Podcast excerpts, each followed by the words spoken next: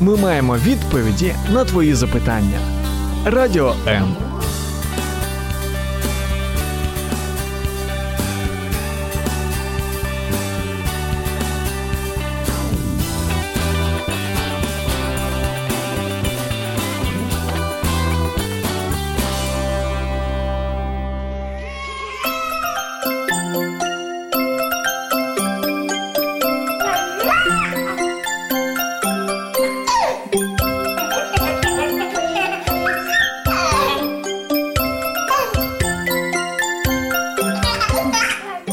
Мамські пристрасті.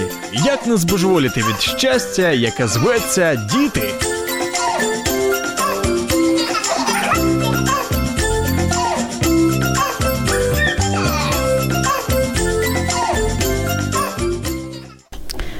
Самое страшное, наверное, и самое дикое, что может случиться в жизни человека, это смерть своего собственного ребенка.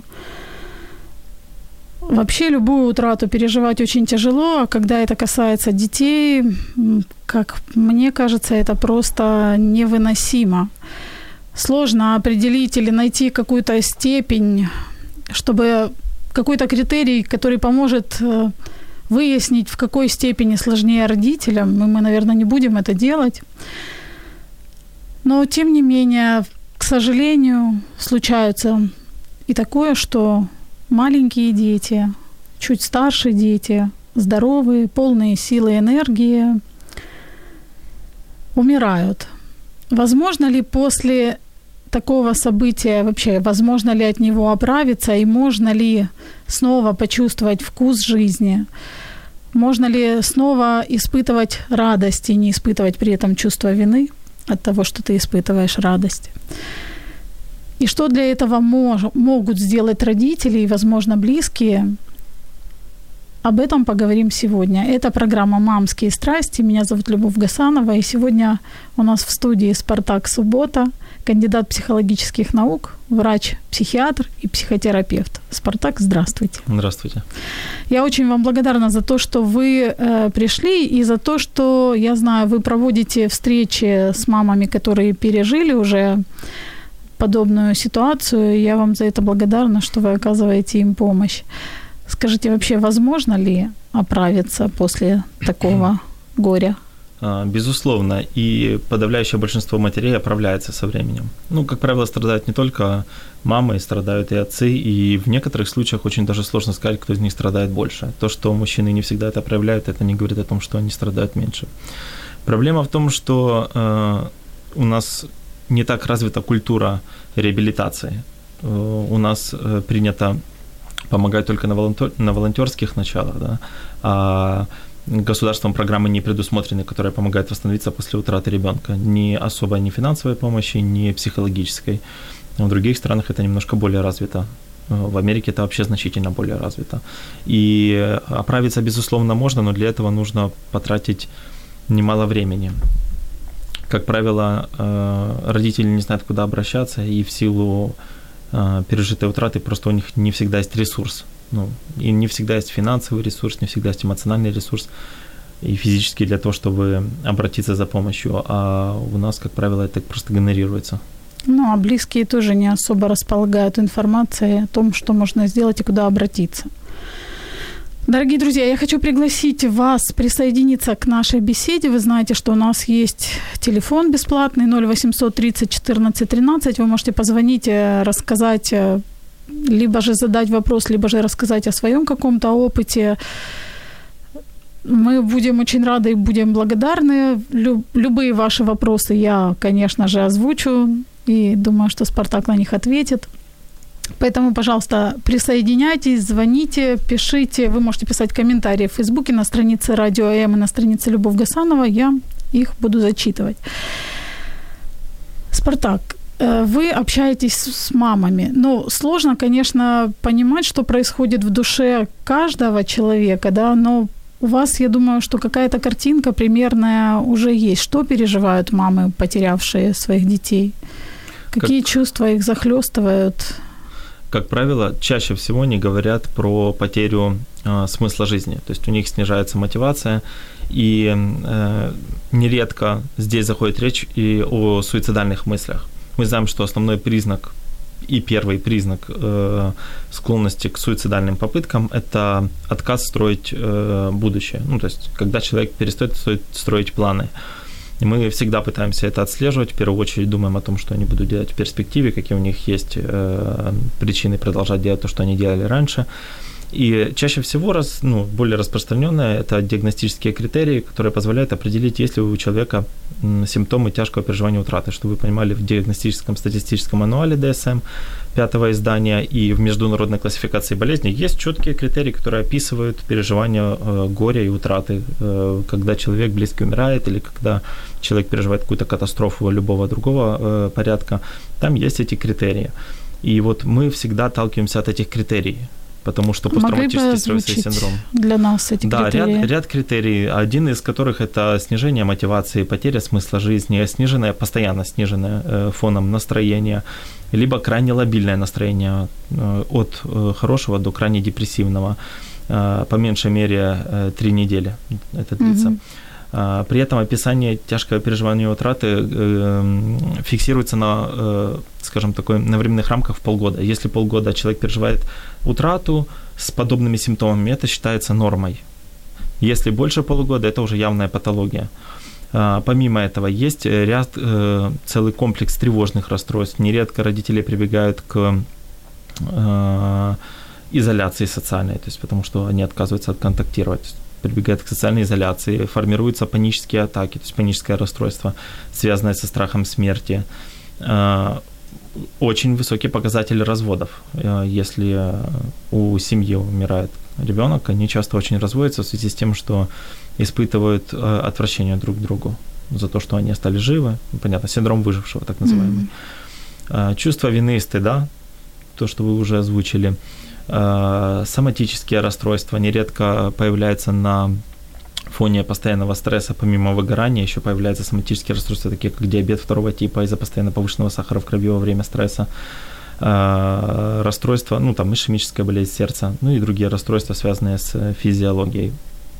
Очень э, большой перечень этих критериев. Mm-hmm все их ну, описать будет крайне сложно, но я думаю, каждый человек так или иначе понимает, ну, с чем можно столкнуться, если потеряешь ребенка. То есть это очень серьезная, серьезная проблема, и, как я уже говорил, а, основным расстройством является э, посттравматическое стрессовое расстройство и тяжкое переживание утраты. То есть именно травма, она э, осознается не сразу. Угу. То есть моменты отрицания, конечно же, есть, и впоследствии уже, когда через пару недель родитель полностью осознает, что произошло, тогда уже начинается серьезная проблема. Ну, насколько я знаю, есть пять этапов или четыре или пять этапов переживания горя. Угу. Могли бы рассказать о них, если да. это актуальная информация? Потому что я вот, например, э, прочла такую, хочу зачитать и тоже, чтобы вы прокомментировали. Угу. Долгое время концепция принятия горя, основанная на пяти этапах, была основной. Считалось, что человек начинает с отрицания, заканчивает принятием. Однако современная наука считает, что в принятии горя не может быть шагов, потому что люди испытывают целый спектр чувств одновременно. Эти чувства уходят, возвращаются, потом снова уходят, и в конце человек освобождается от этого груза. Угу. Что скажете по э, этому ну, поводу? Там этапы э, отрицания, агрессия, так называемый гнев, э, торги, депрессия и принятие. И дело в том, что я тоже не согласен с этой классификацией. Она скорее подходит э, в моментах, когда человек э, не получает желаемого, да, ну, это скорее такая, скажем, более благополучный исход. А при посттравматическом стрессовом синдроме она абсолютно неуместна, потому что родители могут испытывать смешанные чувства, и все зависит от интерперсонального опыта. У каждого человека абсолютно разный опыт переживания этих эмоций. У всех родителей разные отношения со своими детьми, понятие любви у всех очень разнится, и переживания утраты достаточно разные. Ну, я знаю родителей, которые есть э, такой симптом, который называется эмоциональная ингибиция. Э, Объясните, что Эмоциональная это? ингибиция – это подавление собственных чувств. Угу. Когда э, человек понимает, что чувствовать это не полезно, лучше загрузить себя работой, и иногда это помогает. Но если все-таки симптомы посттравматического стрессового синдрома появляются, такие как, допустим, флешбеки, да, или там интрузивные болезненные воспоминания, когда человек многие родители жалуются на то, что вот я закрываю глаза, когда ложусь спать, и вижу ребенка, и вижу, как он умирает, вижу его могилу, вижу его тело. Это интрузивные болезненные воспоминания диссоциация, дереализация, когда человек не верит в то, что это произошло, когда нервная система отказывается воспринимать происходящее. Ночные кошмары. это что? Если дереализация – это ощущение того, что это все нереально, то диссоциация – это ощущение, что это происходит не со мной. И это происходит с кем-то, не со мной. То есть как кино наблюдаешь? Да, ночные кошмары очень распространенное явление, из-за этого не высыпаются. Мы знаем, э, подобные симптомы мы часто можем наблюдать. Почему-то э, в фильмах не часто описывается да, это явление э, потери ребенка, вот эта тяжелая утрата. Чаще описывается и очень хорошо описывается э, на примерах э, военных, которые вернулись э, с боевых заданий, у них посттравматический стрессовый синдром очень хорошо описывается в многих фильмах, там показывается, как они это переживают. Э, но на самом деле вот такое же переживают э, родители, потерявшие ну, ребенка. И дело в том, что таких родителей очень, ну, другие окружающие не могут их понять. Они их поддерживают, но не могут понять. Мы не можем понять опыт другого человека. Это невозможно, к сожалению. Скажите, как меняется жизнь семьи, когда умирает ребенок? Вот вы уже сказали о том, что многие разводятся.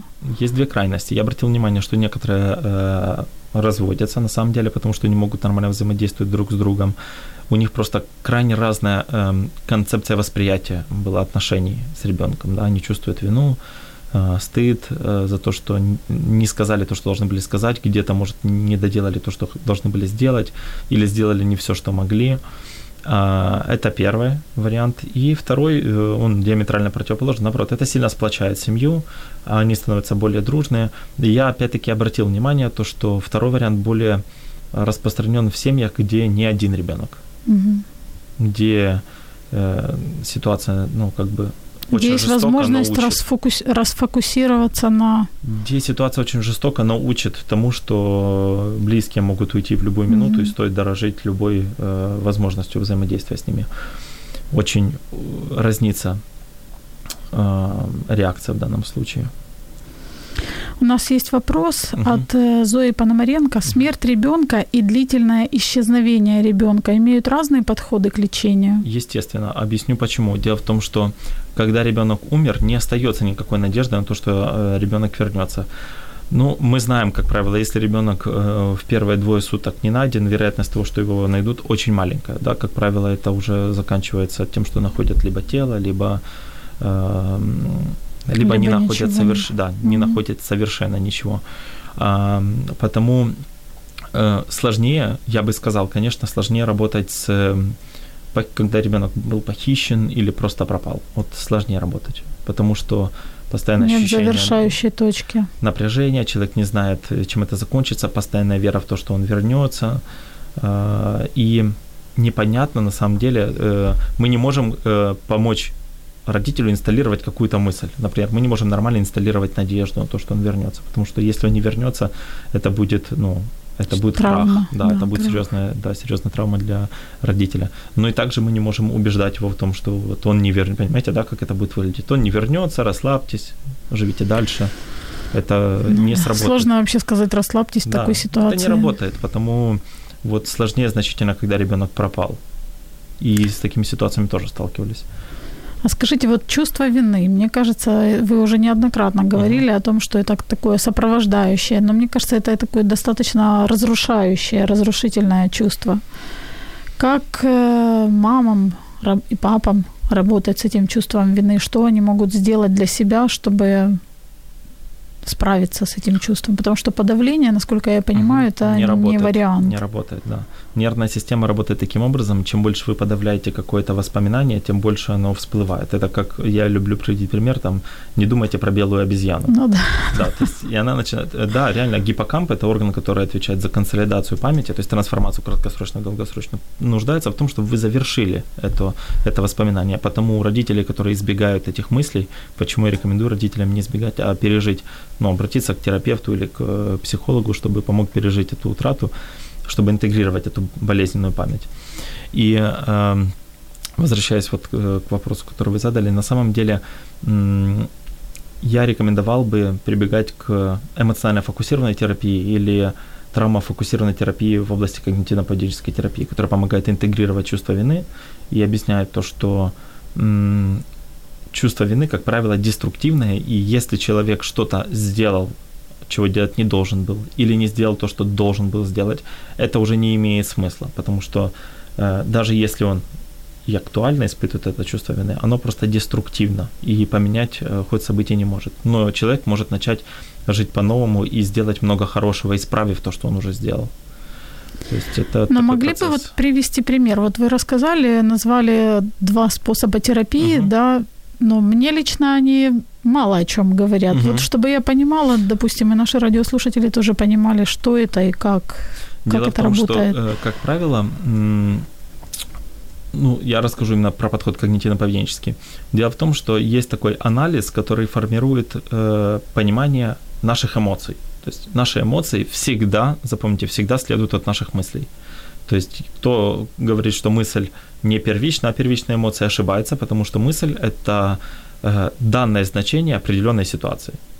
Mm-hmm. То есть два разных человека столкнутся с одной и той же ситуацией и переживут ее по-разному, и эмоции испытают по-разному. Оценят по-разному, да. Да, следовательно, это связано с мыслями. Потому есть этапы. Ситуация, например, э, ребенок умер. Данное значение. Я останусь одним, у меня больше никогда никого не будет. Какая мысль? Я сделал не все, что мог. Я плохой родитель. Эмоция, чувство вины. Реакция, ну, самобичевание. Наша задача э, научиться э, менять вот эту вот э, когнитивную, деструктивную модель, научиться поддавать ее критике, потому что что я мог сделать в тот момент, почему я это не сделал. И там есть ряд объяснений. Ну, я технику сейчас всю не объясню, она достаточно mm-hmm. емкая, чтобы не занимать эфирное время, но она заключается в том, что мы позволяем человеку посмотреть на то, что он мог сделать и что не сделал. Нередко родители обвиняют э, себя в том, что я не принял верное решение тогда. И мы тогда объясняем, почему человек может принять неверное решение. Это связано с высоким уровнем стресса. Мы объясняем, как работает нервная система. Когда ретикулярная формация, которая отвечает за формирование безопасности в том числе, и миндалевидное тело очень активны, лобная доля, которая отвечает за логику, неактивно, угу. понимаете? И родители не виноваты, они физически не могут принять э, всегда верное решение в ситуации стресса. Они принимают первое решение, которое кажется им разумным ну, отталкиваясь от предыдущего опыта.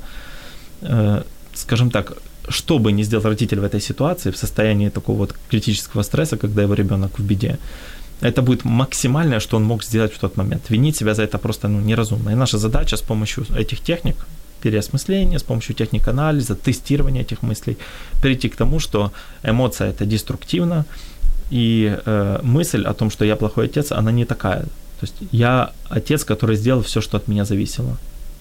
Я не мог повлиять на ситуацию. Ну, знаете, бывают ведь ситуации, когда действительно родитель ну, виноват. И он объективно испытывает чувство вины. Допустим, там, ну, не знаю, не поставили замки на окна, да, на ручки окон. Ребенок открыл окно и нечаянно выпал. Там оперся на эту москитную сетку и вывалился, mm и, и умер. Бывает и такое, да. Вот что с таким чувством вины делать, если оно ну, объективно достаточно.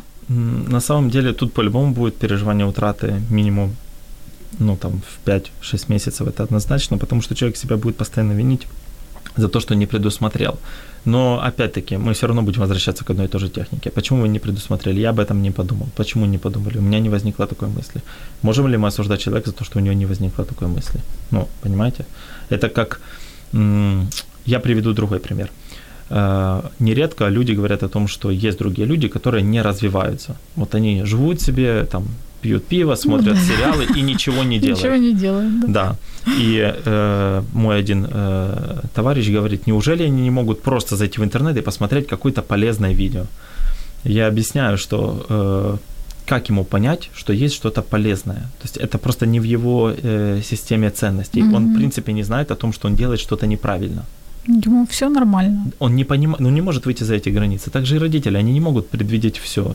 И давайте посмотрим правде в глаза. Идеальных родителей не бывает. Не бывает. Это невозможно быть э, везде идеальным. Если родитель будет стремиться к тому, чтобы быть идеальным э, во всех направлениях, это будет просто травмировать ребенка. Ну, потому что ребенок будет жить в море ограничений. Мы знаем ситуации, когда родители и на окна вешают э, замки, решетки, и ребенок постоянно ходит э, с датчиком э, GPS, чтобы его можно было, ну, с, трек, с трекером, чтобы можно было э, отследить ребенка. Ребенок не ест определенный тип еды, хотя у него нет аллергии. Ребенок вообще живет в полных ограничениях. С детьми не гуляет, не выходит во двор.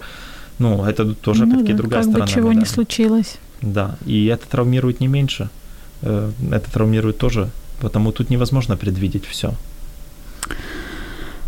У меня есть вопрос по поводу, как это правильно выразить, наверное, неприемлемых эмоций. Да? У всех у нас есть э, какое-то представление о том, как mm-hmm. переживается горе, что человек чувствует и испытывает когда узнает или когда переживает утрату, что он там чувствует uh-huh. вину, он страдает, ему там теряет интерес к жизни. Но ведь бывают и такие чувства, в которых родители, например, не могут никому признаться. Это может быть чувство облегчения, если там, допустим, ребенок долго болел, да. Может быть, э, эмоции возникают там ситуативной радости, за что там родитель себя корит. Uh-huh. Вот что может быть? В чем родители не признаются чаще всего ни себе, ни окружающим? На самом деле родители не... Я не сталкивался с тем, чтобы родители отрицали чувство облегчения, если ребенок болел. Знаю ситуацию, когда ребенок болел три года, очень страдал, родители страдали не меньше. Ребенок был болен раком, и когда он умер, э, родители очень э, горевали впоследствии, но первое это то, что ну, он не мучился больше, ему не болело, потому что э, достаточно так, такое, ну, боле, болезненные этапы были и лечения, и мы знаем, как это все проходит, и это постоянные симптомы химиотерапии, последствия э, радиологии, всегда много всяких последствий, которые э, для ребенка болезненные и впоследствии для родителей тоже болезненные. Мы знаем то, что если ребенок переживает обычную температуру, это одно дело, но как переживает эту температуру у ребенка родители, это совсем другой момент. Они же очень чувствительные, особенно это ощущение беспомощности, когда ну, ничего, ничего не нельзя сделать. поделать, да. Потому, конечно, бывает облегчение, и они не стыдятся этого, они говорят о том, что да, в какой-то момент я почувствовал облегчение. Возможно, вы меня не поймете, возможно, покажется жестоким, но я знаю то, что мой ребенок больше не страдает. И мне очень досадно, что он умер. Ну, то есть mm-hmm. они это описывают. Поэтому я бы так сказал, единственная эмоция, которая является э, точно негативной, и она заключается скорее не столько в эмоции, сколько в желании. То есть это гнев и желание отнять у кого-то ну, э, то, что дорого для другого человека. Например, э, бывали ситуации, когда ребенок не выжил, а врач давал э, проценты, там, ну, сколько обычно говорят, какой процент, да, mm-hmm. условно. Mm-hmm. Ребенок не выжил, э, умер, а мы все знаем то, что ну, операция это всегда риски. И тогда этот родитель, это была ситуация, Э, в США родитель э, убил ребенка врача. И угу. да, вот, вот это, это явно деструктивное, негативное, не только направленное на себя, направленное на, на окружение. Но такое бывает не, не, ну, не часто, но такие эмоции тоже родители переживают. На самом деле любая эмоция при потере ребенка, она может быть описана с логической точки зрения. Мы понимаем, что это что-то очень важное. Ну, представьте, ребенок родился, допустим, ему там 10 лет. 10 лет жизни. 10 лет жизни родители вкладывали в этого ребенка. Ну, я не говорю про время и финансы. Это эмоциональный ресурс. Да. То есть они воспитывали, видели шаги этого ребенка, видели, какие были трудности, как этот ребенок трудности преодолевал. Безусловно, я не могу пережить этих эмоций, но представить себе примерно их могу. Что делать э, родителю, у которого возникает вот такой гнев и желание отнять? Э, я думаю, на самом деле у меня одна э, рекомендация. Ну, то есть это как панацея, это психотерапия. Ну, или психо, ну, просто походы к психологу, если это хороший компетентный психолог, либо психотерапия. Потому что не то, что родители, которые столкнулись с ситуацией, некоторые и психотерапевты, столкнувшись с такой ситуацией, не знали бы, как поступить самостоятельно и всегда обращаются э, за помощью к другим психотерапевтам. Я же говорю, за границей это повсеместная ну, практика. У нас полно специалистов в Украине, и я знаю много хороших специалистов, к которым стоило бы обращаться. Но люди, как правило, не знают, что делать. Ну, еще нужно учитывать то, что у нас финансовая сторона э, весьма да, ограниченная. Да, да. да. имеет значение. Мы вернемся к нашему непростому разговору буквально через несколько секунд. Оставайтесь с нами. Радіо М. Можливість. Радіо М. Мрія.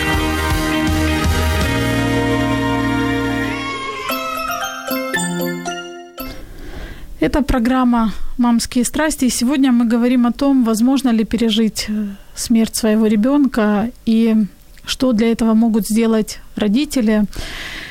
В студии у нас Спартак Суббота, кандидат психологических наук, врач-психиатр и психотерапевт. Друзья, вы можете нам звонить по номеру 0800 30 14 13, либо же писать, оставлять свои комментарии в Фейсбуке на странице Радио М и на странице Любовь Гасанова. Я с удовольствием их прочту. Спартак, у меня вопрос по поводу похорон. Похороны, в моем представлении, это, ну, как мне кажется, важное событие, потому что оно позволяет э, поставить точку в какой-то степени. Есть ли у вас какие-то рекомендации, советы, вот э, что, может быть, могут сделать родители или близкие родители, чтобы как-то это прошло, я не знаю, уместно ли слово правильно, но чтобы родителям потом стало легче? Вы знаете, таких рекомендаций, если честно, нет, потому что это все очень э, зависит от социокультурных особенностей, э, которые влияли на воспитание этих людей в разных семьях, даже не только в разных странах и культурах, в разных семьях э, процесс э, прощания с усопшим отличается. И это очень индивидуально. Некоторые люди, я тоже сталкивался с ситуацией, некоторые люди просто кремировали и оставили эту, э, этот прах с этой урной у себя, и время от времени общаются тоже как ресурс неплохой, да, то есть общаются с со своим ребенком, они понимают, что он умер, а у них нет там каких-то верований, что этот ребенок там в раю. Они просто любят так вот общаться, для них это такой вот некий ресурс, э, такой эмоциональный ресурс, когда они могут переживать. Мы знаем то, что положительные эмоции это не только эмоции счастья, радости, иногда э, чувство грусти, оно тоже может быть э, полезным. Когда люди слушают, например, грустную музыку, это тоже помогает им. Некоторые, наоборот, э, предпочитают очень пышный похорон, чтобы, так сказать, эм, уважить э, ребенка, mm-hmm. чтобы показать, насколько он для них был важен. Некоторые не хотят пышных похорон, потому что это напоминает им о том, что ребенок умер, и они придают этому какое-то значение грандиозности. Они считают, что это событие не грандиозное, должно быть как можно быстрее пройти. Все должно и э, очень простенько, без каких-то ну, без панихид, без никаких э, определенных этапов, э, которые ну, присущи определенным религиозным направлениям. Потому рекомендаций по этому поводу конкретных нет. Каждый должен выбирать то, что комфортно ему, и однозначно то, что вписывается в э, их миропонимание.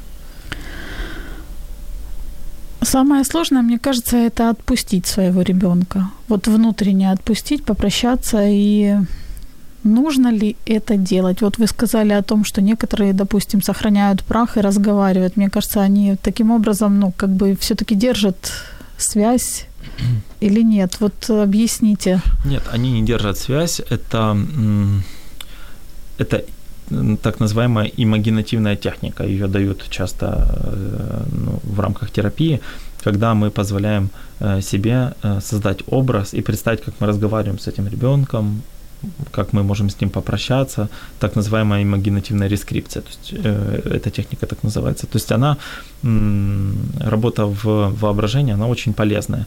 Для некоторых родителей подходит. Это нужно всегда уточнять в ходе терапии. Для некоторых родителей не подходит. Для некоторых лучше этот вопрос закрыть. А, потому самым тяжелым является не отпустить ребенка, а самым тяжелым является его вспоминать. То есть э, вот именно болезненно именно вспоминать процессы эти э, лечения, если он болел, или вспоминать какие-то хорошие моменты, потому что они вызывают много негативных эмоций. Э, но проблема в том, что просто болезненная травматическая память не интегрирована. Если ее правильно интегрировать, э, это, не интегрировано, что это означает? Это значит то, что э, человек пытается вспомнить только хорошее и избегает болезненных вопросов. Угу. И как я уже говорил, наш мозг работает таким образом, что он пытается вспомнить то, что для него важно. Есть еще такой эффект э, психологический, называется эффект Зайгарник. Мы лучше всего запоминаем то, что было не указано или обрезано. То есть, например, если будет полная картина, и в картине, как в пазлике, будет вырван какой-то кусочек, mm-hmm. у нас будет прям такой, знаете, эмоциональный зуд. Хочется, чтобы закрыли э, mm-hmm. эту всю картинку, чтобы она выглядела целостной, полной. Вот так же и мозг. Он пытается негативные эмоции, которые родители избегают, по ночам в виде кошмаров ночных интегрировать, то есть чтобы был нарратив. Вспомнить да, эту картинку, Чтобы да? был нарратив, да, то есть чтобы была вот А до Я, так называемая автобиографическая память, угу. то есть когда полный этап, все описано, и тогда э, нервная система сразу же начинает иначе воспринимать этот раздражитель. Я понимаю, это звучит очень странно, но типа вот это такой феномен нашей памяти. Так работает наша нервная система. То есть э, ваша рекомендация не избегать таких воспоминаний? Да, но я не рекомендую болезни. сидеть и думать только о них. Ну, это понятно. тоже это плохая идея, да. Немножко по-мазохистски. Да. Самобичевание скорее. И да? такие ситуации тоже бывают. Родители себя наказывают таким образом. А скажите, как родителям себя вести по отношению к другим детям? Нужно ли объяснять другим детям, что случилось с одним из детей? А, что говорить, в зависимости как говорить от возраста, это? В зависимости от возраста. А, если возраст позволяет, то объяснять ситуацию стоит. Если возраст не позволяет и а, брат или сестра, если это ну, родные дети, да, если они взаимодействовали, задаются вопросом, то нужно желательно в какой-то метафорической форме объяснить, что произошло, и впоследствии уже постепенно объяснить ребенку, как это все происходит. Он же что же, ну, дети, они совершенно не глупые. Дети уже в возрасте 5 лет все понимают, а, уже считают, что они достаточно взрослые, чтобы их не обманывали. Ну, это тот момент, когда он оскорбляется, когда говорят, что Дед Мороз есть, да, а ему неприятно, ты меня за кого держишь, папа. Да, то есть, ну, э, дети все понимают, они не глупые, не стоит их э, обманывать, но стоит очень постепенно скажем так, парциально давать эту информацию. Но те, кто постарше, да, тем можно объяснять э, без метафор каких-либо, просто прямо объяснить, что случилось, пояснить ситуацию. И нередко дети помогают родителям, очень здорово, да, поддерживают, это тоже важный ресурс. Хотя многие родители игнорируют наличие у себя э, других детей, замыкаются, скажем так, в своих э, эмоциях, и просто-напросто ну, не замечают того, что у них осталось, еще остались дети, у них осталась работа, у них есть активность и деятельность.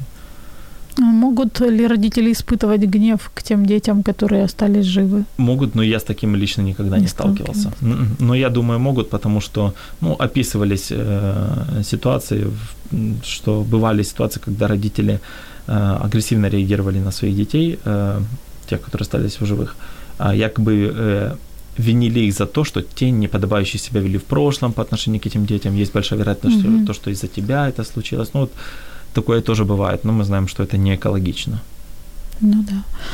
А скажите, по вашему мнению, нужно ли брать детей на похороны своего эм... брата или сестры? Из какого возраста? Смотря опять-таки, вот тут очень просто на самом деле. Я считаю, если ребенок э, достаточно взрослый, чтобы понимать, что происходит. Тогда нужно его спрашивать, хочет он пойти или mm-hmm. не хочет. То есть это все просто. Если ребенок недостаточно взрослый, то ну, я бы просто не таскал детей по кладбищу. Просто для того, чтобы продемонстрировать то, что умер брат. В этом нет смысла, ребенок этого не поймет, для него будет... Э, начнем с того, что антураж ну да, конечно, может быть да. пугающим. Да, а у нас же есть еще культура, да, некоторые люди еще и плакальщик нанимают, это же вообще травмирует как сильно. Да, Там это эти, шок. Да. Ну, ребенок не понимает, что происходит, зачем это происходит, потому... Сам э, факт погребения тоже может тоже, стать да. Э, шоком для ребенка. Ребенок может это... не понимать, что ребенок, что другой ребенок мертв или что да. его близкий мертв. Ну, то есть, на самом деле, маленьких детей брать, ну, я смысла никакого не вижу. Я не вижу никаких э, предпосылок для того, чтобы это сделать. А ребенка уже сознательного можно всегда спросить, хочет ли он пойти на данное мероприятие. Некоторые нет. То есть, например, я бы лично, наверное, не пошел. А, я знаю людей, которые с радостью бы пошли, чтобы последний раз увидеть своего там mm-hmm. брата. Вот э, так вот. Потому очень индивидуально, но моя позиция такова.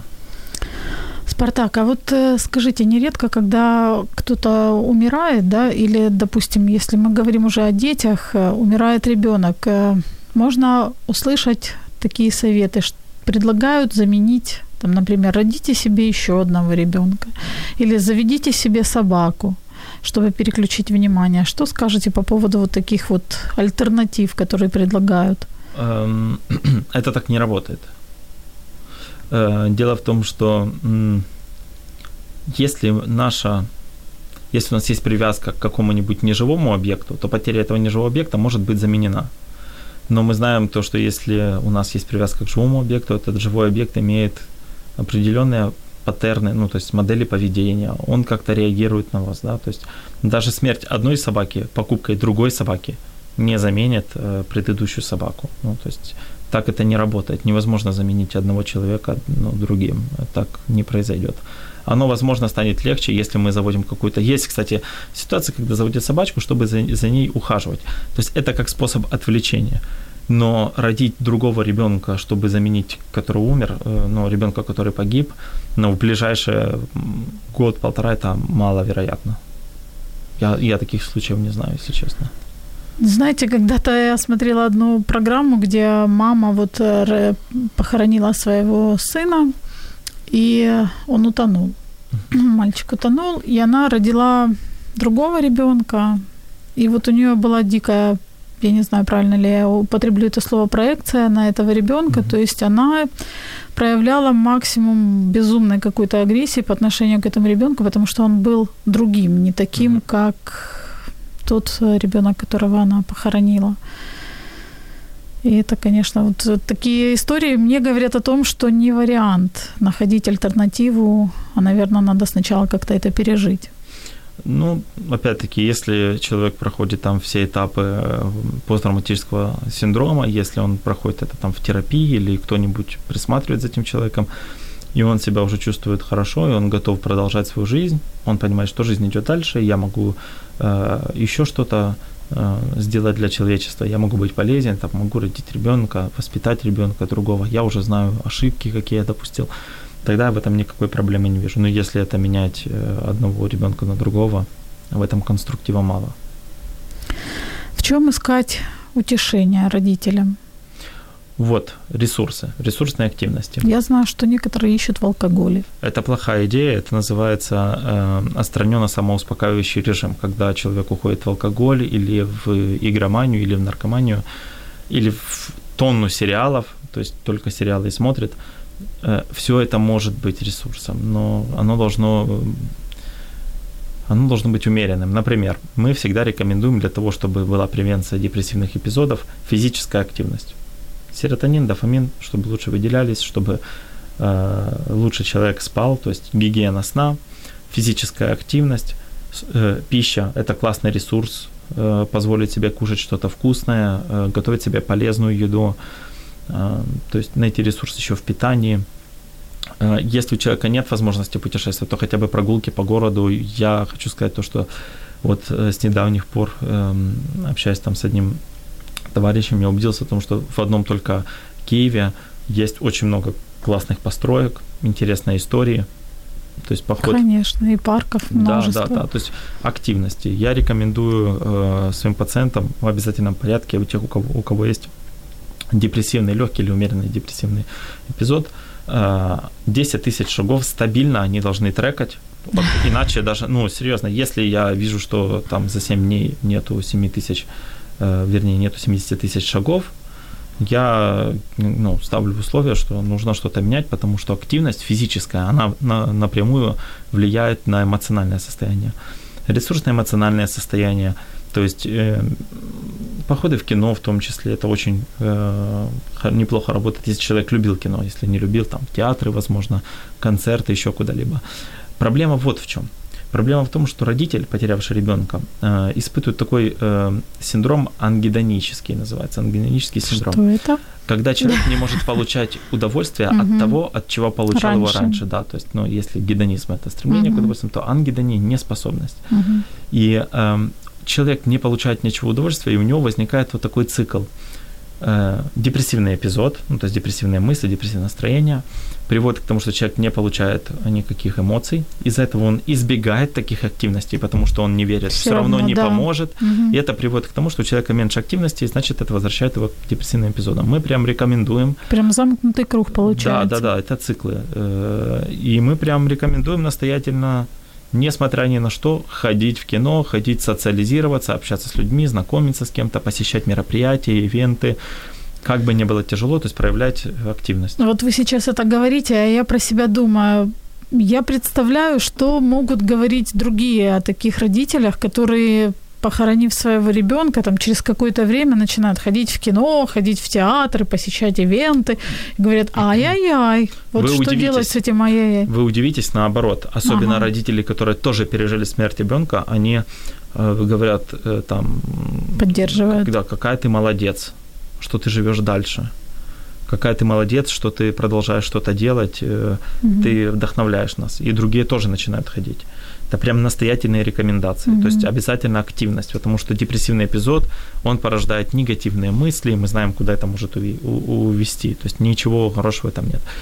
Физическая активность, занятия спортом. Ну, понятно, кто не может ходить в зал, плавание, кто не может ходить в залы плавания, ничто не мешает э, танцы, что угодно, что хоть как-то, ну, должна быть физическая активность. Ходьба, э, то есть что-то, что все-таки будет как-то э, активизировать человека, потому что сидя дома, это только усугубляет этот процесс. То есть, несмотря на то, что нет желания этого делать, брать себя и идти, да. ну, как бы в принудительном достаточно порядке. У нас э, в когнитивно-поведенческой терапии есть так, э, такая техника, которая называется поведенческая активация. Mm-hmm. И мы даем, даем бланк мониторинга активности. То есть мы вписываем, мы записываем все то, ну, на бланке пишем все то, что раньше, раньше когда-то нравилось этому человеку, но после критической ситуации перестало нравиться. И мы прямо ему даем как домашнее задание сделать вот это, сделать вот это, сделать вот это. И делать так несколько недель подряд. При этом там рядом стоит две оценки. Настроение до и после. И, и после. И я уверяю, динамика ну, не знаю, в 99,9% случаев очень положительно. То есть, если сначала, допустим, настроение до похода в кино единица, настроение после э, похода в кино единица. И такое тоже бывает. И так одну неделю, вторую, а потом до единица, потом 3-4, а это уже успех. И так получается, что до была тройка, потом семерка, и, ну, понимаете, э, факты вещь упрямая, а нервная система, она, ну, все-таки э, как-никак она нам понятна, как она работает в состоянии, в состоянии депрессивных эпизодов, в состоянии тревоги.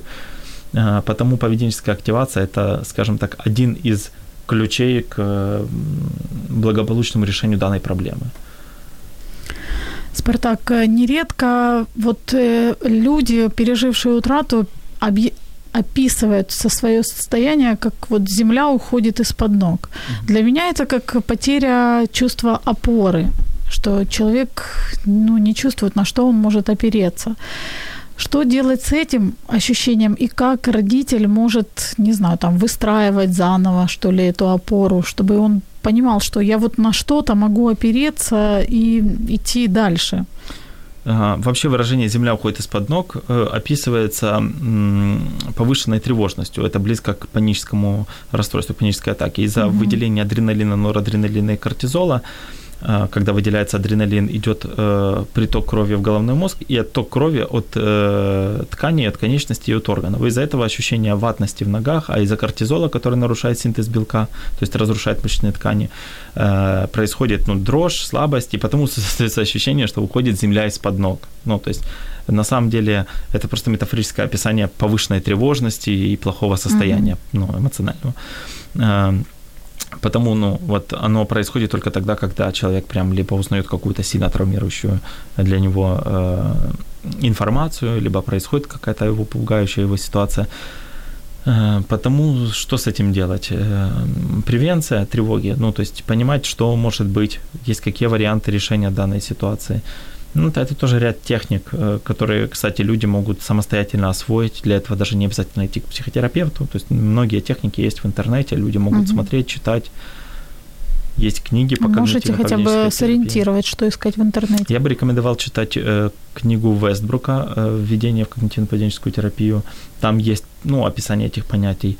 А, про э, ну, книги по психосоматике рекомендовать не буду, потому что, как правило, это какой-то ну, э, набор чуши, которую я не знаю, кто пишет. Э, Ну, такое, знаете, просто популяризируют себя, пишут какой-то ну, бред явно. То есть, да, там э, рак от обиды или еще что-то вписывают да, туда. Ну, то есть рак от обиды – это хит. это, да, ну, то есть э, так это не работает, это работает иначе. Да, иммунитет снижается во время тревоги, но не так это происходит. В общем, я бы рекомендовал почитать Вестбрука по вступлению, введение в вступ в когнитивно-поведенческую терапию, введение в когнитивно-поведенческую терапию. Неплохая книга. Есть еще книга «Когнитивно-поведенческая терапия э, тревожных расстройств», это отдельная книга. И еще есть книга, которая называется там «Укращение амигдалы», э, тоже по тревожным состояниям. Э, Но, как правило, если просто вбить в интернете, тут даже там сейчас очень много авторов в области когнитивно-поведенческой терапии. Ну, это один из нескольких всего доказательных э, методов, которые по факту работают, которые имеют большую э, репрезентативную выборку, которые имеют доказательства, в мире признанный подход, потому с этим работать актуально. И важно понимать, что наши эмоции, они нередко ложные, потому что у нас ложные мысли. Изменение наших мыслей позволяет переживать иначе эту ситуацию. Спартак, у нас остается буквально пара минут. Что бы вы могли порекомендовать вот родителям, которые сейчас переживают горе? Я бы все-таки дал первую рекомендацию, это формировать у себя целый блок по стрессоустойчивости. Что для этого необходимо? Эффективная копинг-стратегия, то есть что нужно выбирать какие-то активности, которые позволяют в состоянии стресса чувствовать себя немножко лучше, отвлекаться. Чтение, походы в кино, то, что я говорил, активность. Ресурсное эмоциональное состояние, то есть находить те эмоциональные состояния, которые являются благополучными для человека, то есть находить контакты с людьми, которые не токсичные, социальная активность и социальная компетентность, походы на ивенты, общение с людьми не только из своего круга, а из другого круга, потому что люди, как правило, из своего круга, они постоянно напоминают об этой проблеме, и э, некоторые люди не понимают того, что напоминать о том, что умер ребенок, типа, ой, боже, как тебя жаль, у тебя же ребенок умер. Человек справляется с этим, да. Человек пытается справиться с этим, но вы этим не помогаете.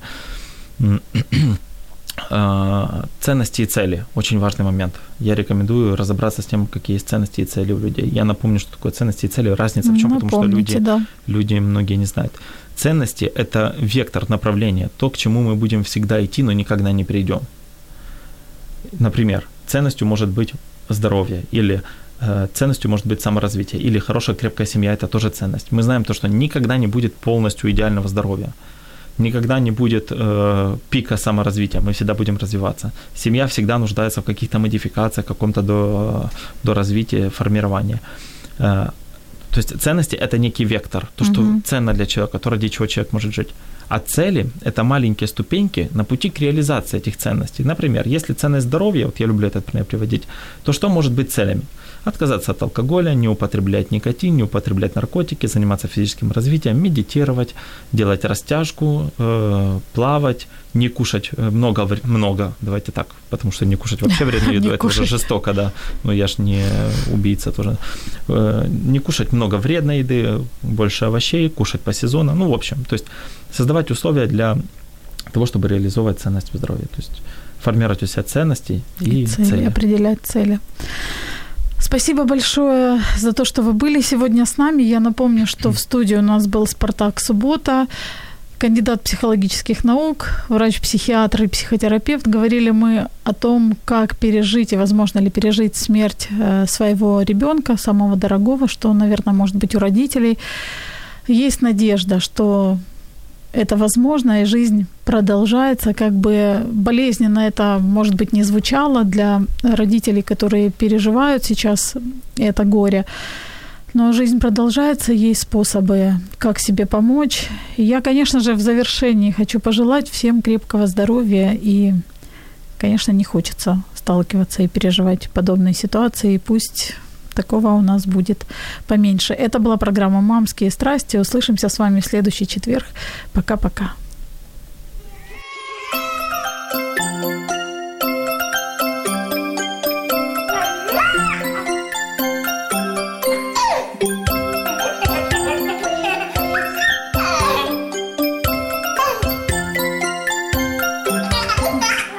Мамські пристрасті. Як не збожеволіти від щастя, яке зветься діти.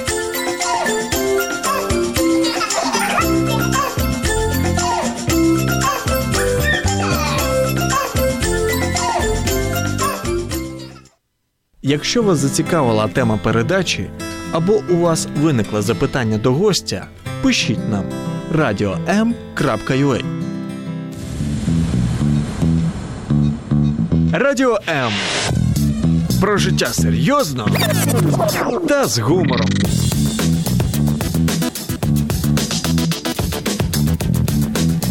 Радіо М.